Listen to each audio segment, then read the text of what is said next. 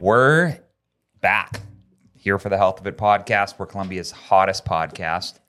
Um, and we have a special guest today. Do you want to say anything? Do you want to intro yourself a little bit? No, you're good.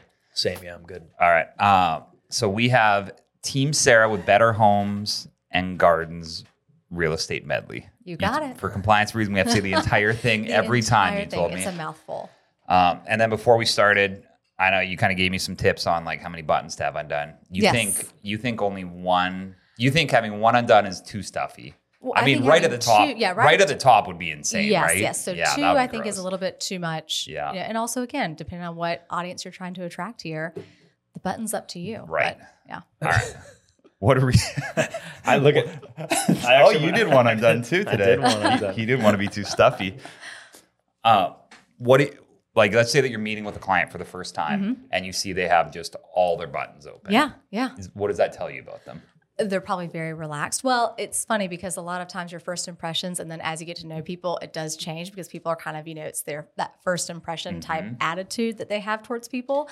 Um, but it always does. I would say that gives me the idea that they're going to be hopefully somewhat relaxed, probably easygoing. Also, probably not the most um, organized when it comes to me. Try if it's if it's a buyer trying to schedule showings, they might be a little, you know, Might be Oh, late. might be They late. might change it up last yeah, minute. yeah. But you can't judge judge a book by its cover. You never know. They might be the most um, OCD people you've ever met in your life. You know, that is true. Yeah. What if they have three necklaces on and they're a male? Three necklaces and a male. Yeah. What's the max?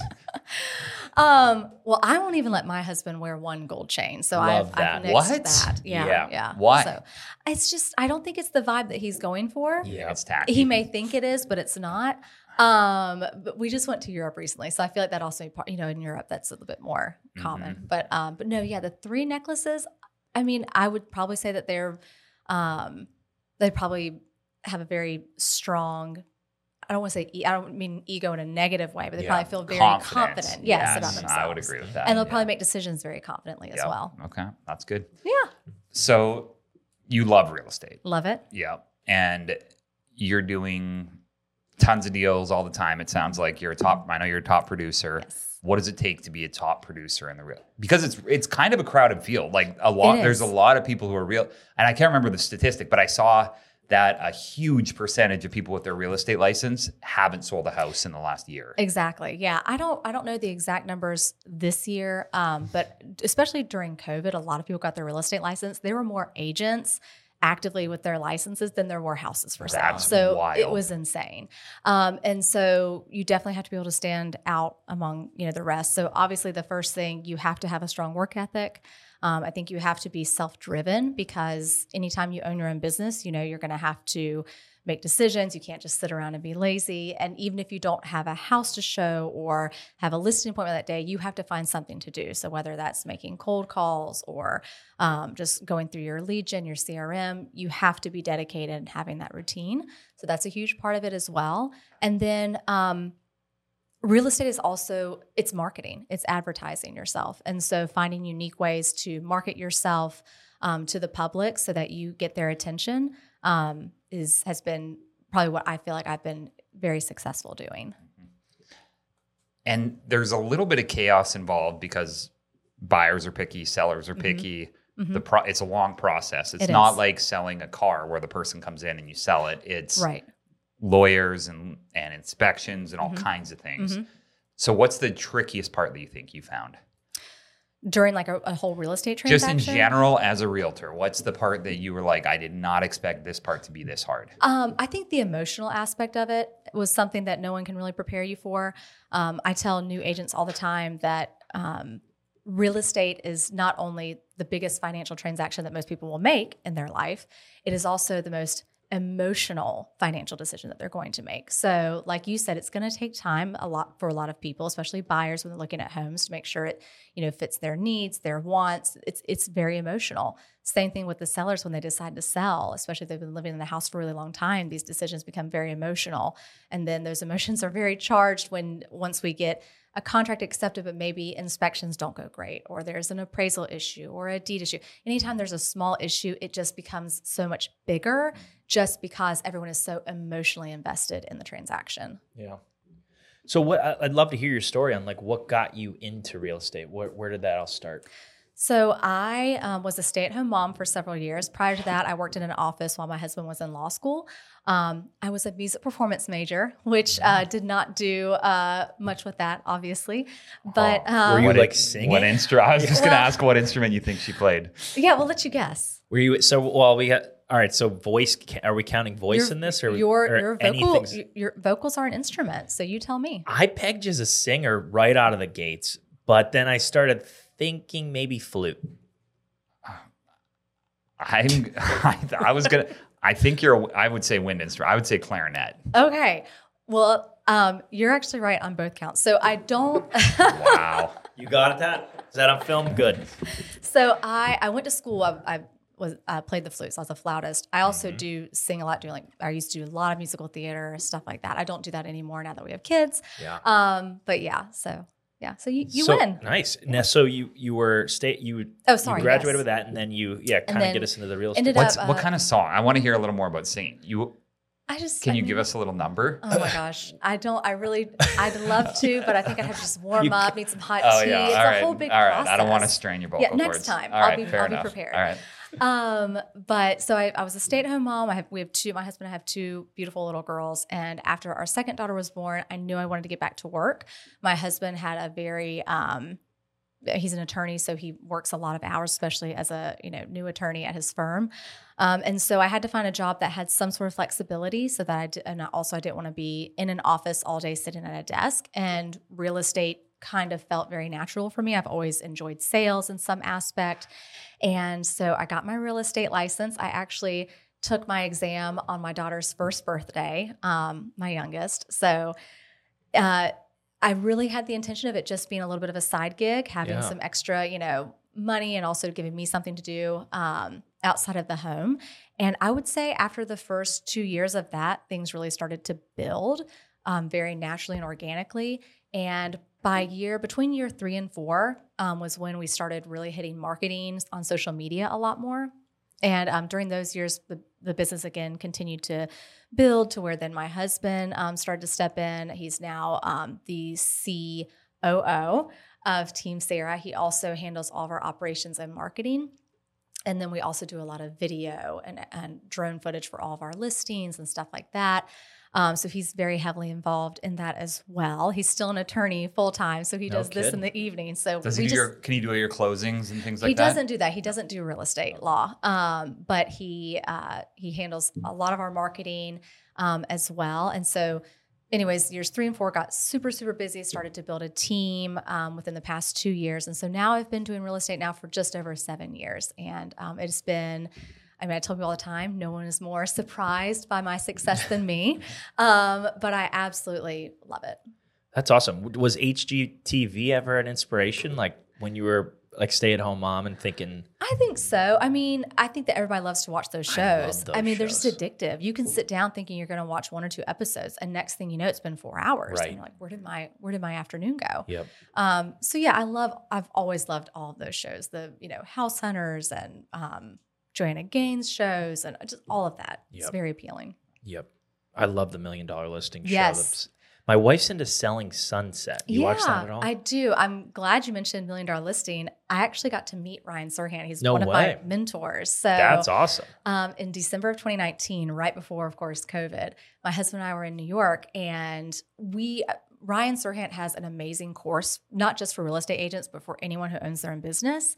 And but it's obviously heavily focused on real estate. And um, we had joined the course and like read his book, and so we just sent him an email, and I was like, "Hey, I'm a real estate agent. I'm in New York. I No would way. like really love to just meet you, shake hands, and exchange business cards." He emailed me back within less than an hour and was like, "Come on by." And Just stop by his place. just stopped. No way. Went to his office. It's the same one that was on TV at the time because I think now they've like switched offices a couple of times, and got to meet like some of his producers and like That's people on his team, his media, and then I got to meet him. He is so tall, and I think it really like like my husband's pretty tall, mm. but he was really tall and I, I just completely like became overwhelmed i was like Right. oh my gosh like you are so tall and so put together and you are ryan serhant sitting here with me and it was a very cool experience um, and since then, I've been lucky enough to be on a couple of other like Zoom calls with him and stuff like that from the course. Um, but That's that that's sweet. been a really cool opportunity, and he's an um, a fantastic mentor for anybody in real right. estate. I feel like it doesn't get much bigger than Ryan. Like there's I forget who's the guy out in LA that Josh, and then the Josh Swedish Altman. guy- yeah, oh, Altman. Yep, yep, Altman. and then who's the Swedish guy? He's he kind of does both. But I, yes. think, I don't think he's on the show anymore. Oh, he's done? Yeah, I think he I think he stepped away from it. I'm he was sure. a little too wild. Yeah, yeah. But I- Big what- personality. Yeah, one of the things I. I mean, the big thing I noticed with them is their personal brand. Is Mhm. that something that you've tried to really work hard on? Is like building that personal brand? Personal brand is so important. It's something that we talk about a lot with our team and with other agents as well. Um, people want to work with someone that they like, and your personal brand is going to tell somebody who you are, you know, what's important to you, what your core values are, and social media is such a great way to get that out in front of people. Yeah. Now, do you, um, when you go to deals, what are the main things that you look for to see if it's a good fit for you? Like, are there certain things that that um, when you show up, say you're gonna try to get a listing to sell, Mhm. that you might walk up to it and go, "This just doesn't seem like a good fit," or is your pre-work kind of filtering some of that stuff out? There's some pre-work that I do, uh, uh, you know, up front before I meet with somebody, whether it's a buyer or a seller, to make sure that it's an area that I think I can adequately service. Um, the Columbia MLS is the biggest MLS in our state. It's huge, so it's not just Columbia and Lexington and like I mean it's Lexington and Newberry and Prosperity Right. out to Blythewood and Camden. So it's a it's a huge MLS system. Um, and so I'll know, you know, once someone gives me their address and what they're looking to do, I'm going to probably know beforehand if it's going to be a, a pretty good fit. Um, but the biggest thing, again, kind of goes back to that emotional connection with people. I don't expect for everybody to be my best friend when I meet with them, especially given different peop people's different personalities. Um, but I usually have a pretty good radar when I leave an appointment if I'm going to be working with with that person or not. So. Yeah. Do be like I always wonder, do people interview a lot of realtors when they're going to sell a house? I would say um, usually yes. I usually am told that may, maybe one other realtor, Okay. sometimes maybe two others. Um, but again, with that personal brand um, is where it comes so becomes so important because I do have a lot of people who just who just call me Yeah. and that's they say, "Hey, I've seen your stuff. You sold my neighbor's house. I saw you do this. I saw your billboard. We want to work with you." But I I do always expect there to be some sort of competition. And then with working with your husband, so tell us about that transition where um I guess so he's still doing the he's still doing full time He is a full time full-time attorney. attorney. Yeah, yeah. And what what kind of uh, law does he practice? He does insurance defense. Insurance? So, yep, yep. Okay. Mhm. So when you when when you guys started working together, tell us about that and how that kind of happened. My husband and I are very different personalities, so it was definitely a little bit of a learning curve to figure out, you know, how to work work together. We can live together, you know, that's not a problem, but working together is a little Right. bit different. Um, so it started out with him just helping me with my social media. That was easy, you know, and not a lot. Um, when I first started doing video, like for videos for my listings, he um, we used to pay an outside videographer who was also working for other um, Right. real estate agents, which was great. He was very talented, but the problem was I wasn't getting videos back as quickly as I needed them. I had no real um, input on what music was used or Sure. different shots. You know, if something needed to be re- you know edited a certain way, and and we were paying him a lot of money. They were expensive. So my husband, who again has never had any background in any sort of media, was like, I think I'm going to learn how to do video. And I was like, oh, okay. I mean, I, I guess if you want to try, you can. Right. So it was a bit of an investment. He spent about six months studying it, learning how to use everything, and now he does all of our He does drone and all that stuff. drone and video. We, he doesn't do just photography, but he does all of our other Yeah. media now. I've seen some of those where they do almost like a walking video 3D um I don't even know what is it a Mhm. 3D tour maybe? Yeah, Is that yeah. something he does? or is that like That's- special equipment? that's a program that you Okay. that a lot of agents will buy into. Honestly, I can't remember the name of it off the top of my head. Yeah. Every other agent's going to be screaming if they see this. and so- Uh, sometimes those are cool, but sometimes they're a, a pain. Like Yeah. I, I don't know if you get a good bearing of yeah. what things look like. We like to do our videos. I mean, the, the purpose of the videos again is to highlight the home and to just bring out something unique about it so that people are talking about it Yeah. instead of just a you know, just here's the house, walk through, here's the rooms. Mhm. So, but he did that, and then um, things just again as the business has built and as the and has grown, he's just you know taken on a few more tasks as well. Nice. Yeah. So is he, he's a like lawyer and photographer aren't usually Right. combos. Videographer, Videography. Yes, yes. So he doesn't take the photos, No, but he he, doesn't do the, the videos. photos. Okay. Yeah, Um, and then, so two years ago, kind of when all this COVID stuff hit, there was Yeah. this weird point when, or I guess three years now, Mhm. when people probably weren't buying, banks didn't know if they should be lending, Mhm. what it looks like, and then things skyrocketed Yeah. for two years, out where there was, and Yeah. even here, I, I remember. Um, talking to realtors, and they would be Mhm. like, "There's people from New York coming here paying Mhm. thirty percent over ask Mhm. in cash, and they don't care." So anybody local was like, Yeah. "I can't find a, I can't. There's no way I could find a house Yeah. because I have to get a loan from a bank, and everybody's offering cash, and they're Yeah. offering so far over." And now it feels like things are changing. yeah, I've I feel like when you look at the listings, there's more listings. They're Mhm. staying on for longer. Interest rates keep going up. Mhm. So, in your kind of opinion, what's what's the vibe from people as this is changing? yeah. So you're absolutely right. When COVID first hit, I remember sitting there thinking, well. I'm not going to make any money now. Who's going to go outside and look at a house? Yes. And within a matter of a couple of months, all of a sudden, like when the interest rate started to drop, people just started. It was, it was a truly like a dogfight to get into a house. I mean, Really? buyers Right. had 15 minutes. There was usually somebody already in there before they got there and somebody waiting when they were leaving. Um, we would have 15 minutes to look at the house. I would probably have be lucky to have three or four hours to get back to my computer to you know send them documents if they wanted to put an offer together. And by the time the offer was sent, minimum there'd be at least 10 offers. I mean, I've had some that was 20, 30 plus offers on a house. So crazy. It's crazy and it was so difficult for buyers, but I promised each and every one of them, trust the process. You know, I I know especially when you are new to that market as a buyer, you probably don't know what you're getting yourself into and it might take a couple offers to really get comfortable. All of my buyers eventually found houses, you know, so it all did work out. Now we've seen this shift where interest rates have just continued to climb um, to rates that, quite honestly, I don't think any of us expected them to be at, especially at this Right. point. Um, and so that has slowed down buyers' confidence. They're not as motivated as they were before. We have more inventory, but at the same time, inventory was so low. We still don't have a ton of inventory. So it's a very weird um, shift that we're in right now. But what I also like to remind anybody looking to buy or sell is the market is extremely hyper local right now. So it might be that on one side of town, houses are still selling very well, some with multiple offers. We're not going to have 20 offers anymore on houses. That's not happening. Um, but, you know, one side of town may be getting strong offers where another neighborhood or side of town just aren't. But it's so hyper local that even people, if you're looking in a certain school district and different neighborhoods, one neighborhood's maybe still still selling extremely hot, others may not. And you just have to it's so important for agents when they're going to help someone buy or sell that they know exactly what's going on in that exact specific market that they're looking to buy or sell in.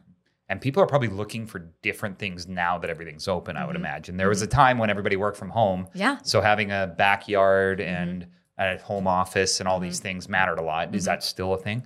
I think it is. I think that in the back of everybody's mind, now that we've all lived through COVID, people are probably wondering, what if something like this happens Mhm. again? Right. You know, and so I think that people do value having either more space or being in a true like community type place where there are a lot of good amenities that people and their families Yeah. can use.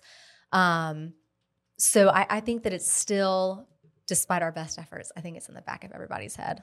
Being, I remember sitting there thinking, being in a tiny apartment in Mhm. New York during COVID would have been the worst thing in the entire world. Yeah. Yeah. You have Yeah. no space. Yeah. You can't go anywhere. Yeah. And you're in a basically this one building with 10,000 other people. Yeah. It's crazy. I had a, a three story house that I tried to sell prior to COVID in 2019.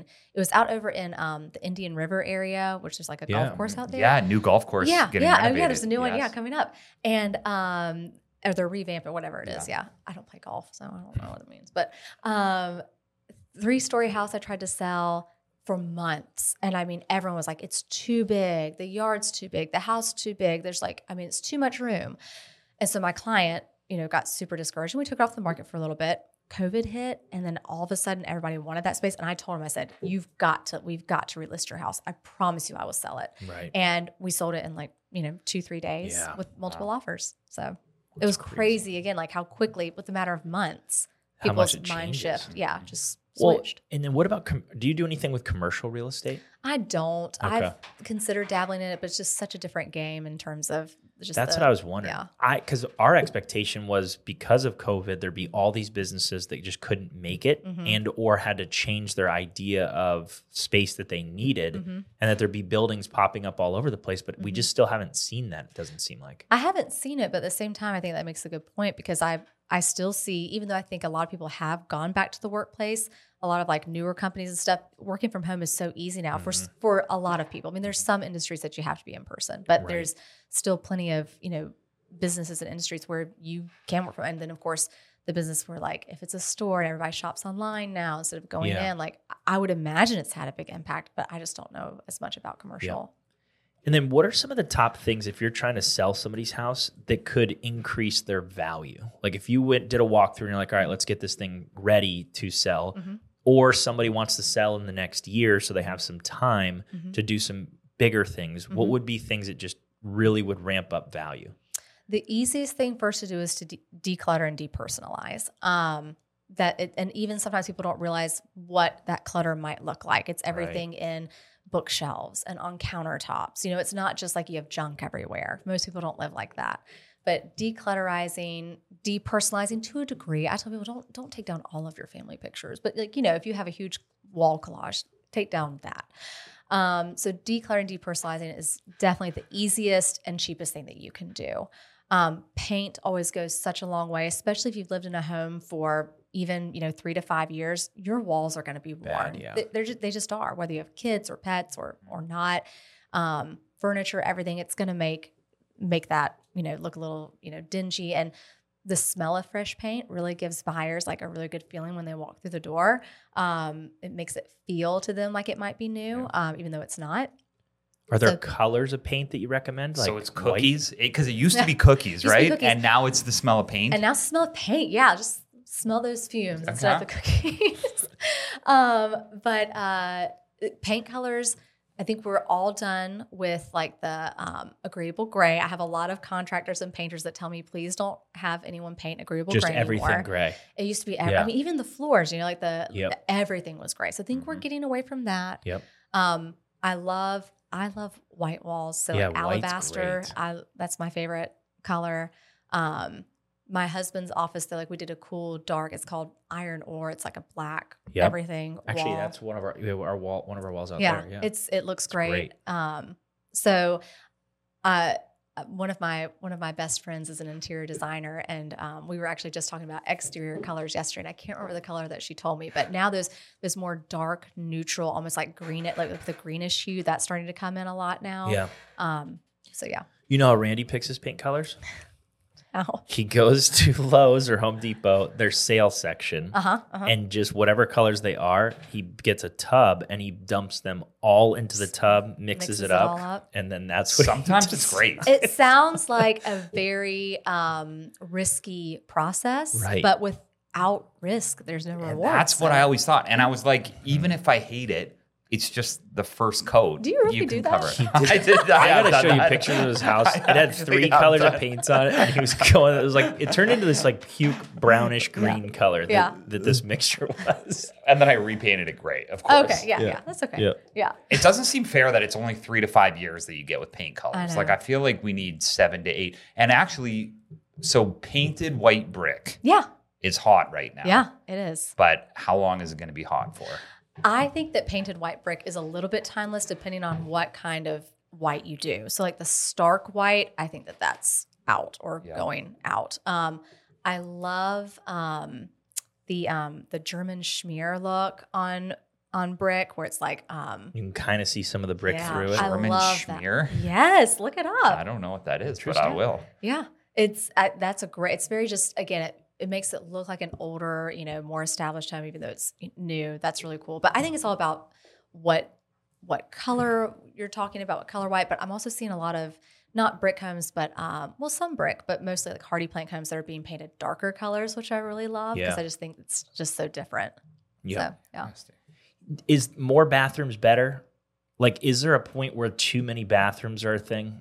I think if you had, I've had some houses that have more bathrooms than bedrooms, Yeah. and I think mentally to buyers, it's weird. Yeah. Like if you Just see a seeing that house that's paper even. listed, yeah, with four bedrooms but seven bathrooms, like right. why so many bathrooms? Now, granted, some of them are half bathrooms, but I do think that there is that you know we went through a time where maybe um, two or three bedrooms shared one bathroom.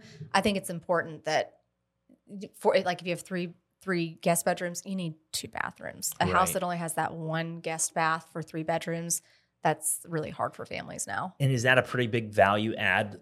Just if somebody Mm-hmm. could, like if they're planning to sell their house, they would just try to find a spot to put another bathroom or half bath. Yeah. Anytime you add square footage, I guess that's always a good thing. Yeah. But is there a way to do some math, I guess, Mhm. on if you want to add, say, a, a bedroom and a bathroom, hmm you find the cost of that Mhm. and then figure out how much that would improve your. Is there some sort of equation people could Yeah, use? I mean, you you may not get necessarily all of your money back, depending on what kind of project it is, what kind of finishes you're putting into it, and do the the finishes that you're putting into it match the rest of the house and what the value of houses around you are selling for. So there's some things you have to think through. But yeah, if you're adding square footage, I always tell my um, I work with some investors that you know flip homes. Um, or just someone who's wanting to do an add-on before they sell. I just tell them like be conservative with it. Again, like we'll run the comps. I'll show them, you know, what they would probably get for their home if they added a certain amount of square footage. And then just of course always that means don't blow the budget. If you know that you might um, increase the value of your home by let's just say 25,000, don't spend 25,000 Right. on the renovation, you know, spend like 7 to 10 if you can or whatever it's going to cost. Right. So, you know, be smart about it. What about pools? So pools are a very hot topic. Um, and I don't want to overstep acting like I am an appraiser because I'm not. But most appraisers will tell you that pools are not going to add any value to your house. But it does add, um, I think, just interest for people that want to buy your house. So if you're going to put a pool in, don't plan on getting that money back necessarily. Um, if you're going to be selling the home in the next two to three years, you probably won't see a return on that. But I mean, we live in Columbia. It is so hot outside. We Mhm. put a pool in our house, and it's the best thing we did. So yeah. Yep. What is there anything that um if you're if you're you have a buyer, any weird features that somebody's wanted, like a movie theater? I mean, I guess some of these aren't weird, but, but like a golf simulator. What's like the weirdest thing? Um, Oh. I have had people want golf simulators. Um, I've had people. I know I've had weird things, and now that it's I'm put on the spot. I'm like, anybody want one of those Fifty Shades of Grey rooms? No, I haven't had that. I knew that. I, That's what I was thinking too, and I, I have walked into some with rooms and I see stuff uh, screwed into into the ceilings, and I'm like, what was, What's what this? What was that? um, but like uh, some people, I, I have had again probably since COVID, like people want like these like safe rooms, which is fine, you know. But some people are like very concerned about having like a they want like a certain safe room or um, like a vault yeah, more if like there's a yeah there's nuclear they- yeah. explosion. Yeah. I've had some people that want a space to be able to store like a lot of dry goods. Again, this was like the past few years. Mhm. Um, people that would be able to like store a lot of stuff just to just to have, just in case. Um, that's always kind of interesting. Um, Any stripper poles or anything like that? I don't see any stripper poles around here. I know. Yeah, it's a shame. I'm surprised. shame. Randy, Yeah. don't you have one? I I would pull one in. I don't. I, don't How about I need to get my cardio up. I need to fit, I need to work on my strength. Um, how about basements? So Mm-hmm. in the south, we, we are all, or we're from the north. Are you from here? I'm from Columbia. oh, you are. Yeah, you are. yeah. No kidding. So you, did you have a lot of relationships then? here? Like when you? Yes and no. Um, so I was just telling you earlier, I literally live grew up right around the corner from here. No way. Right up on North Springs Road. Yeah. It's wild. Anytime I come back to this side of town. I live in Lexington now, but um, I am from Columbia originally. Nice. Mm-hmm. So basements. Since we came from the north, like you just you had a bit. Everybody, Everybody had a has a basement. basement. Yeah. Mhm. Do you? Where are they in the south? And do you ever walk into houses and and see that? Yeah. So there are a good amount of basements. A lot of lake properties are going to have basements just because there's a slope going down, you know, as you go towards the lake. So Like a walkout kind mhm, of like thing. a walkout Yep. basement. Yep. And, and that's what you're going to see is pretty much just walkout basements. If there's no you know- true Which like isn't No really a basement. Really? You don't think so? because I have a you- well I have a walkout, yeah. Yeah, that's not. but a I, yeah I don't know if. I'd call it the basement. It's almost like I'd call it the first floor. A basement has to be fully underground, Oh, wow. or at least at least where, how we had it Yeah. in Canada where I grew up. There Mhm. had to be enough space between the ceiling and the the ground level that there Yeah. could be a window that you could climb out of if you Yeah. needed to. Oh my goodness. window. No, So- yeah. I guess then we don't have any of those kind of basements now that you're talking about it. Because I've always, I mean, always just thought of a basement as just a true, like a walkout basement is a basement. and it's and they're really Yeah. just places for water to accumulate and cause mold. Yeah. So I I don't miss basements. Yeah. I Yeah. say that. But it but it adds a lot of square footage and a lot does. of storage and it just without really having to do anything else Yeah. other than just you dig out the bottom and Yeah. finish it up. Yeah. I um I have a lot of clients that come here from up north or from um, out west, and I, I do get a lot of people who ask me, you know, about basements because Yeah. they, they're just so used to it. So Because in our mind, it was like a nice, like bonus area. It Mhm. almost felt like. like Mhm. I didn't really think of the basement as a thing, but like you, everybody wanted one Mhm. in the north. This it was is like where your parents room. told you to go Uh, Yes. when you're being too loud. Yes. I feel like around here growing up, if you had a basement, you were rich. Like as a kid, Right. like as like an eight, nine year old kid, you're like, oh, you got a basement? Right. Okay, you're doing really well. Yep. So- I could see that. Yeah. Now let's talk about offers. Yeah. When people put in offers, is, is there anything sneaky to like guarantee that you win? And it was a big thing around COVID Mhm. where I thought I heard somebody they were trying to put a bid on a house and they put they snuck something in their offer where it automatically in whatever the top um, bid was, Mhm. Their offer would automatically do five thousand more or something like that. So that's called an escalation clause, and they became extremely popular during COVID Yes. for exactly that reason. So um, a house is listed for two fifty, and you know that really it's probably only worth two sixty, but someone else has already put an offer at two sixty. You know, maybe even two sixty five. So you talk to your clients and you say, okay. What amount of money are you willing to put up front if this if you really want to get this house? So you could say that your offer you could even put your offer in at 250 if you wanted to and say we're going to give an escalation clause up to 265 so $1000 higher than the next competing offer so if someone puts in at 263 we'll pay 264 you get the math yeah. um, and that that was a really smart way to be able to you know hopefully get a seller's attention now a lot of agents didn't really love it because again it like you said like sneaky is probably a good word Yeah. for it um, because some people would some sellers would say if you want the house like just just pay that amount why do we have to play this game Right. Right. um, but it did protect buyers from all these multiple offer situations, constantly getting beaten up. Where if they didn't have to put down extra fifteen grand, then they didn't have to. so maybe Right. someone only put an offer of two sixty five, and they only pay two sixty six for that. You know what I mean? Like it just kind of helps. You know, helps Yes, them the out. final and best Yes. thing was because I, I would always hate that if Yeah. I was putting in an offer. But if Yeah. I could just say, yeah, here's my max, but I only want to pay a thousand dollars more, then Yeah. you then you may not even go to your max. Exactly, it's a no brainer. yeah, yeah. What about um, strange things that people would want added into their deal, Yeah. like maybe a tree or uh, a boat, hmm hmm like anything that you've come across where you're like, yeah, I don't know why you want that, but I can try to structure that in the deal. I've had people that want to buy houses fully furnished, which is not very Oh, common in our market. Um, I'm sure it is in a lot of other like higher end and luxury markets, but it just doesn't really happen here very much. Um, I have had people want to throw in, you know, a boat. Um, we've had people. We've actually, I would say, on the opposite, I've had seller sellers who want to take stuff that sh- that they sh- that they should leave, Right. like a tree. Um, people are very protective over their plants. I have learned. Um, I actually recently had some sellers who took up some flowers and i mean i felt terrible because she was like they were my grandmother's flowers and she's also like very old so these flowers have been around for quite a while so she's like they're you know they're my grandmother's flowers so i wanted to take them and you know, she's like i'll re put this the exact same type of flower but just not Right. my grandmother's flowers and um, the reason that i was alerted to it was because the buyer happened to drive by and saw her doing it which is why i called to ask what was going on so I called the buyer back. I was like, hey, no big deal. Like, those are her grandmother's flowers, but she's going to put the exact same ones in. Like, no worries. And they're like, no, we want those flowers because boy. that's what we bought the house with. And they're going to put in other flowers and they're going to die and blah, blah. And I was like, okay. Sure. So I was like, great. So I called her. I was like, so sorry, gonna have to leave your grandmother's Oh, flowers. no. I'll take pictures for you every year and send them to you when they bloom. Dang. Um, so you know, it was that was stuff stuff like that can get I feel of like again I- emotional. yeah. Yeah. I would probably wait like a month after they moved in and then just go back in the night, the and night. dig them up. Yeah. Yeah. I had a couple palm trees that I was really attached to at my house. Yeah. I did, I did honestly, and I brought them with me. Uh, yeah, I've I've had some very very interesting things. Again, that it's really more of I think what sellers want to take, and then what they, everybody just argues about. And I'm like, y'all, we are arguing over. People love to argue about a fridge. I'm like, sellers, Right. you do not want to move a fridge. You're going to throw your back Right. out. Like you do not want to, because if you want to move that fridge, you also probably don't want to have to pay to have it moved. You want to do it yourself because you're trying to save some money. Mm-hmm. Don't do it. You're going to damage something. You're going to hurt yourself. Like, leave the fridge. Like, let's just call it what it is. You know. Yeah.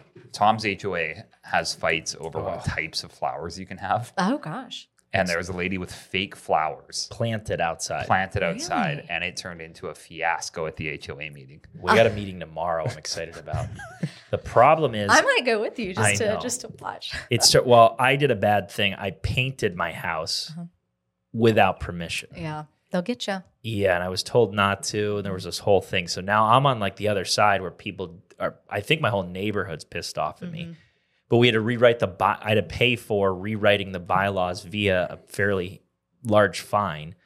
And now, like, we're gonna go into this meeting, and we're, I think either my wife or I is gonna run for something so we can try to get on the board, Smart. Yeah. and then just start.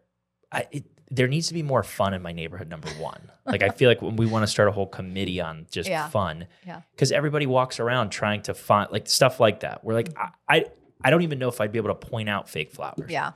Um, but it's what are your like? Do people? What's the biggest HOA in Columbia that you've come across where you're like selling a house and you're like, well, let me let me let you know, like this HOA is either expensive or Yeah. a big pain in the ass. Well, expensive wise, um, I live over in Saluda River Club, and that's probably one of the most expensive communities in terms of HOA. Now, you get a ton with that, and the the community is fantastic. I mean, I, I live there, and Mhm. I absolutely love it. Um, and they have a pretty strict ARB, Architectural Review Board, if you want to like paint or make Yeah. But I have truly found just from like I'll like if I'm talking to if I'm dealing with a seller and maybe they you know put the wrong um they, they put something outside you know like a for sale sign or something um and they'll text it to me that they you know someone on their neighborhood Facebook page is like blowing them up so th- I feel like Right. those neighborhood HOA Facebook posts like Yeah. arguments I think they're everywhere I Yeah. don't think it's like just a few communities I Right. think it's everywhere Yeah.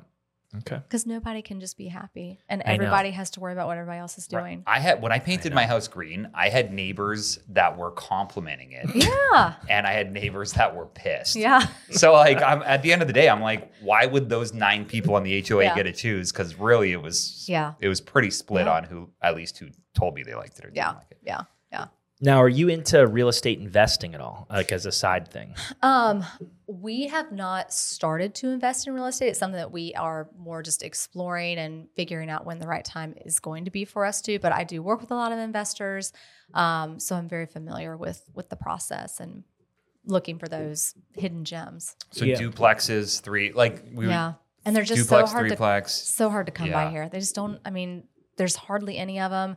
The ones that do go for sale, they're either a total dump or they sell in a day because Right. it's investors, cash buyers that are buying them. Um, so they're very. And I, I'll. I'll, I'll have some clients here and there that are new to buying. They're like, "Hey, we want to buy a duplex so we can rent out one side." I'm like, "Well, that's probably not going to happen." Right. But we'll try. Uh, but it's probably not going to happen. So I kind of have to explain to them why. Like right now, I think the other day when I looked over our entire MLS, I want to say there were like 13 duplexes for sale No total. kidding. I've and I've seen that too, and Everywhere, they're yeah. and some of them are ridiculously expensive Yeah, yeah, for like you would never make the rent yeah, back Yeah. for what they want. yeah.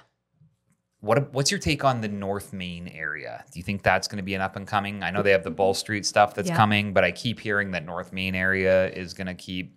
I think so. Um, I mean, I I get a lot of clients that are looking everywhere in like Elmwood and Earlewood and Cottontown, and they just you know I think they just naturally start to push up north, you know, block by block. So eventually, yes, it will be. My husband in undergrad, he went to South Carolina, and um, he lived on Confederate Avenue, and um, which is over in I guess it's Elmwood Park. Um, but that when he lived at, over there, like it was you know kind of it was, it was a lot of renters, a lot Yeah. of college kids out there.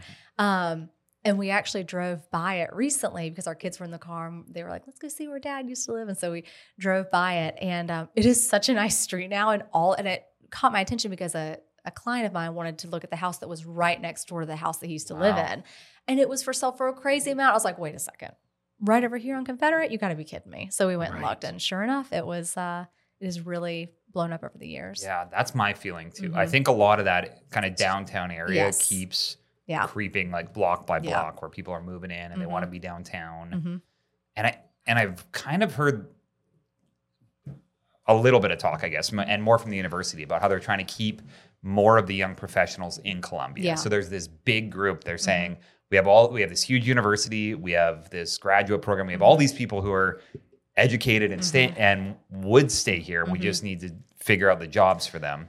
yeah need to figure out the jobs and also just the living situation because there are so many student housing buildings every time i see something that looks like Right. it might be a condo go up it's student housing which is great for the university but for those young professionals i mean a lot of young professionals if they're going to live in a city they might not want a single family home Mhm. they want they Right. might want a condo and there's just again there's No- just yeah. nothing um there's a very few that that they can choose from Yep.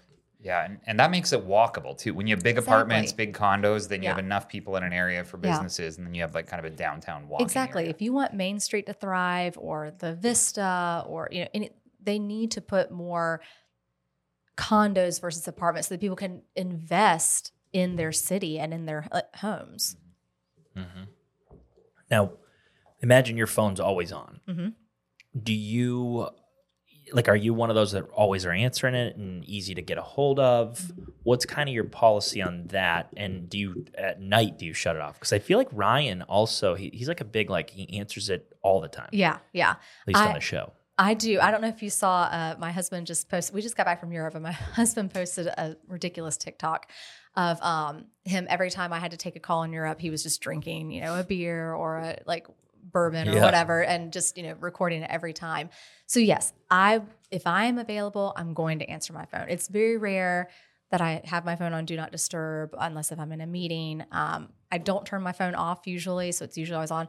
Now, I will say, I mean, if it's if, it's after you know ten o'clock, I'm not going to respond to Right. an email or anything. But I do on I like responding to emails and texts late Right at night. away.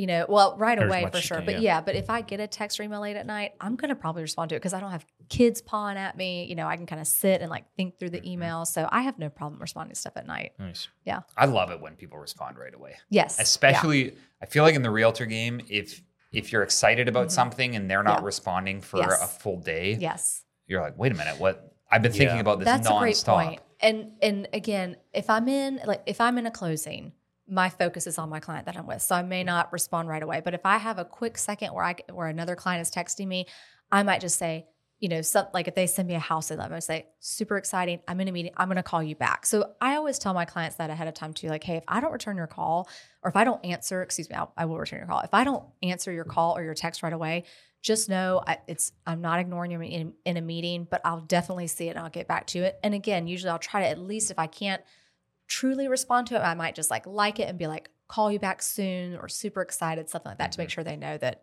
I'm on it. You at least see it. Yeah. Or I'm on Columbia's hottest podcast. Exactly. Call Can't you answer right, away. now. Sorry. Is it a lot of like? Do you have a lot of random phone numbers then that come in? Yeah. Yeah. Do you ever like tag something like just on like purple shirt guy at construction? I will randomly, um, I, I get a lot of random phone calls. I try to save, I always save my clients' phone numbers, but I don't always save people's phone numbers right away. I put them into my Right. CRM so that I have them for me to contact them, but I don't always save them. So if they're not my client and they've called me and they call me maybe a month later, I might look at the number and be like, hmm, who is this? Yeah. But I usually will answer because luckily now phones can tell you if it's spam because I get Mm-hmm. spam calls all the time. and So- then and then what is it? Yeah, like I guess walk us through a day in the life. Are you an early riser? Do you then hop on and look at the MLS? Like Mhm. what does the day look like for you? An So- average day.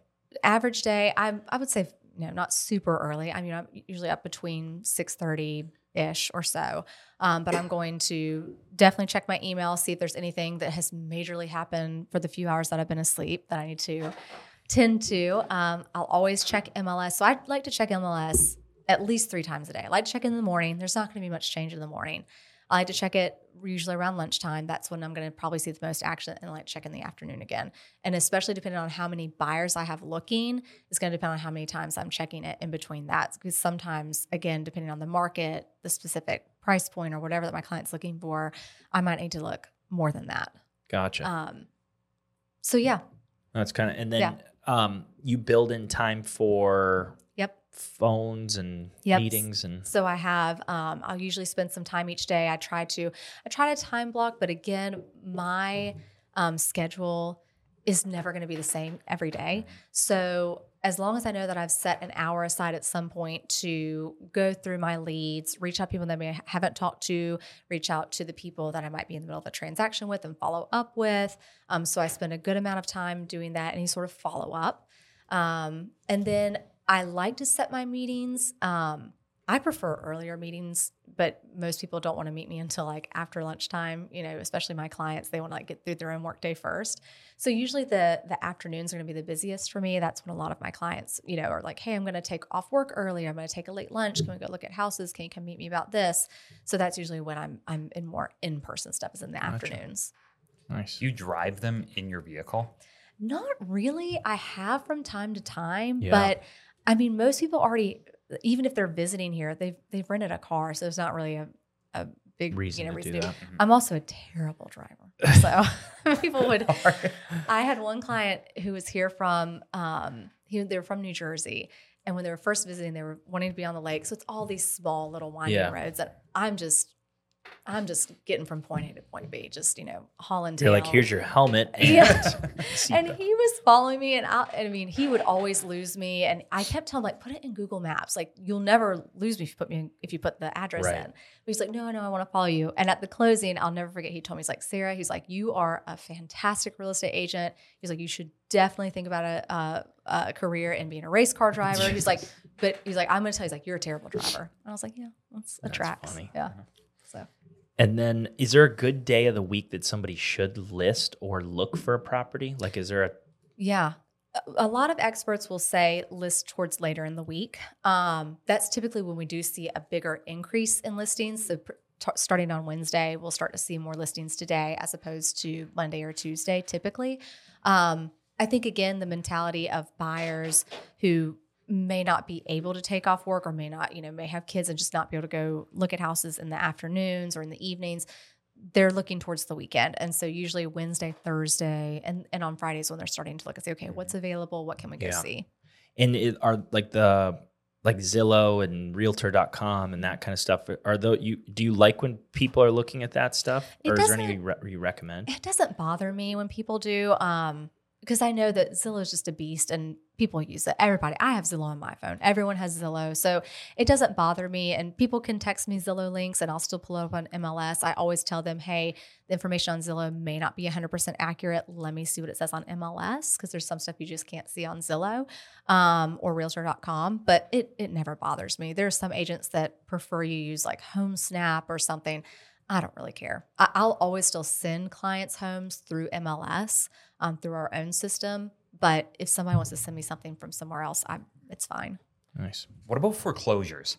Mhm. Are you seeing a lot of those, and do you sell any of those? We well, we haven't had any up until recently. They've started. We started to see more. Um, we had prior to COVID foreclosures all the time.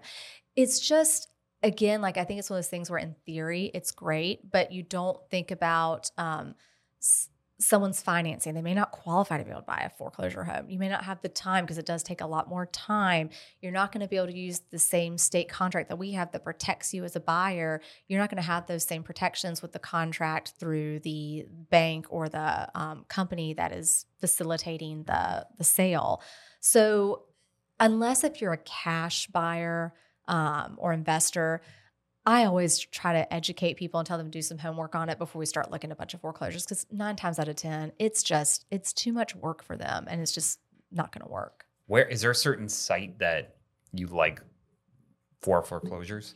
Um, I guess it's like auction bid or something like that dot com. Okay. People will send, I get links from there for my clients a lot to look yeah. at. Yeah. But there's also some on MLS that'll show if it's bank owned, um, short sales, stuff like that. Yep. Good. And then if somebody wants to be a realtor, Mhm. what do you recommend? Like, is there any programs or anything that you did to get to the test locally, like to learn? So the real getting your real estate license just can be very quick. Um, it's a two week class if you take it the full like full day classes. Um, prior to COVID, you had to do it in person. I think now they do have online classes available, so you can kind of do it at your pace. So you can get your real estate license. You can take the test within two weeks, and then you have to take the LLR exam as well. Um, they have. Uh, um, Courses and courses stuff that and stuff can, that they'll send yeah. you. Um, and I'm trying to think of the ones that a few of my team members have done.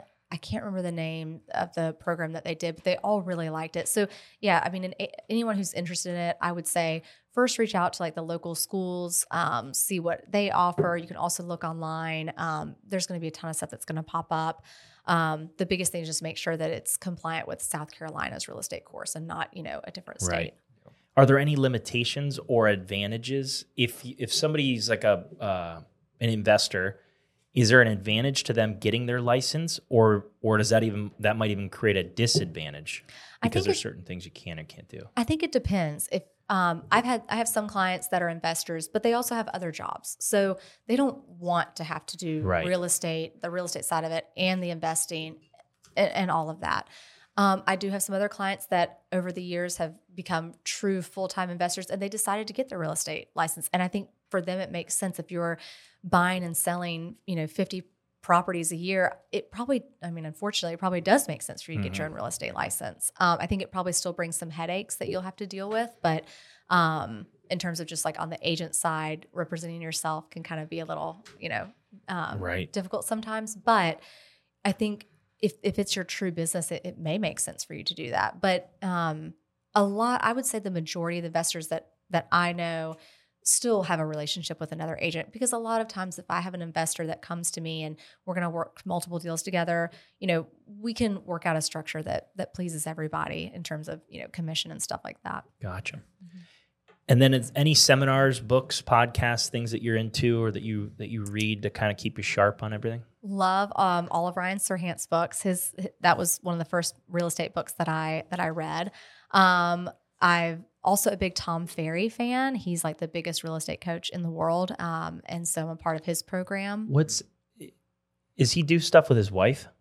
Or am I thinking of somebody else? I think I'm thinking of somebody Okay. else, but he's got uh, he's he's got a great uh, program as well, and also not just the book, but uh, not to continue to talk about Ryan, but Ryan Serhant's uh, course is also really good Gotcha. for for real estate agents. It's simple, it's easy, it's it's a great course. It gives you a lot of like just like basic like stuff that you would think, okay, yeah, no, that absolutely makes sense that they don't teach you in real estate school. And that's all online stuff? Or do you Mhm. have to go in person? It's all online. Nice. Yeah, yeah. Nice. Um, but most brokerages, depending on if you're with a large brokerage, um, a national brokerage, they have a lot of their own courses um, within their brokerage.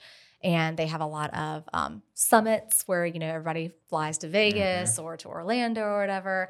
Um, and they'll have a lot of training and stuff there as well and online videos and everything. So it kind of just also depends on, I tell agents, for new agents, think about what brokerage you want to be in. If you want training, you're going to want to be with a, a larger brokerage that's going to have those resources for you that are free instead of having to like spend a lot of money that you Right. don't yet have.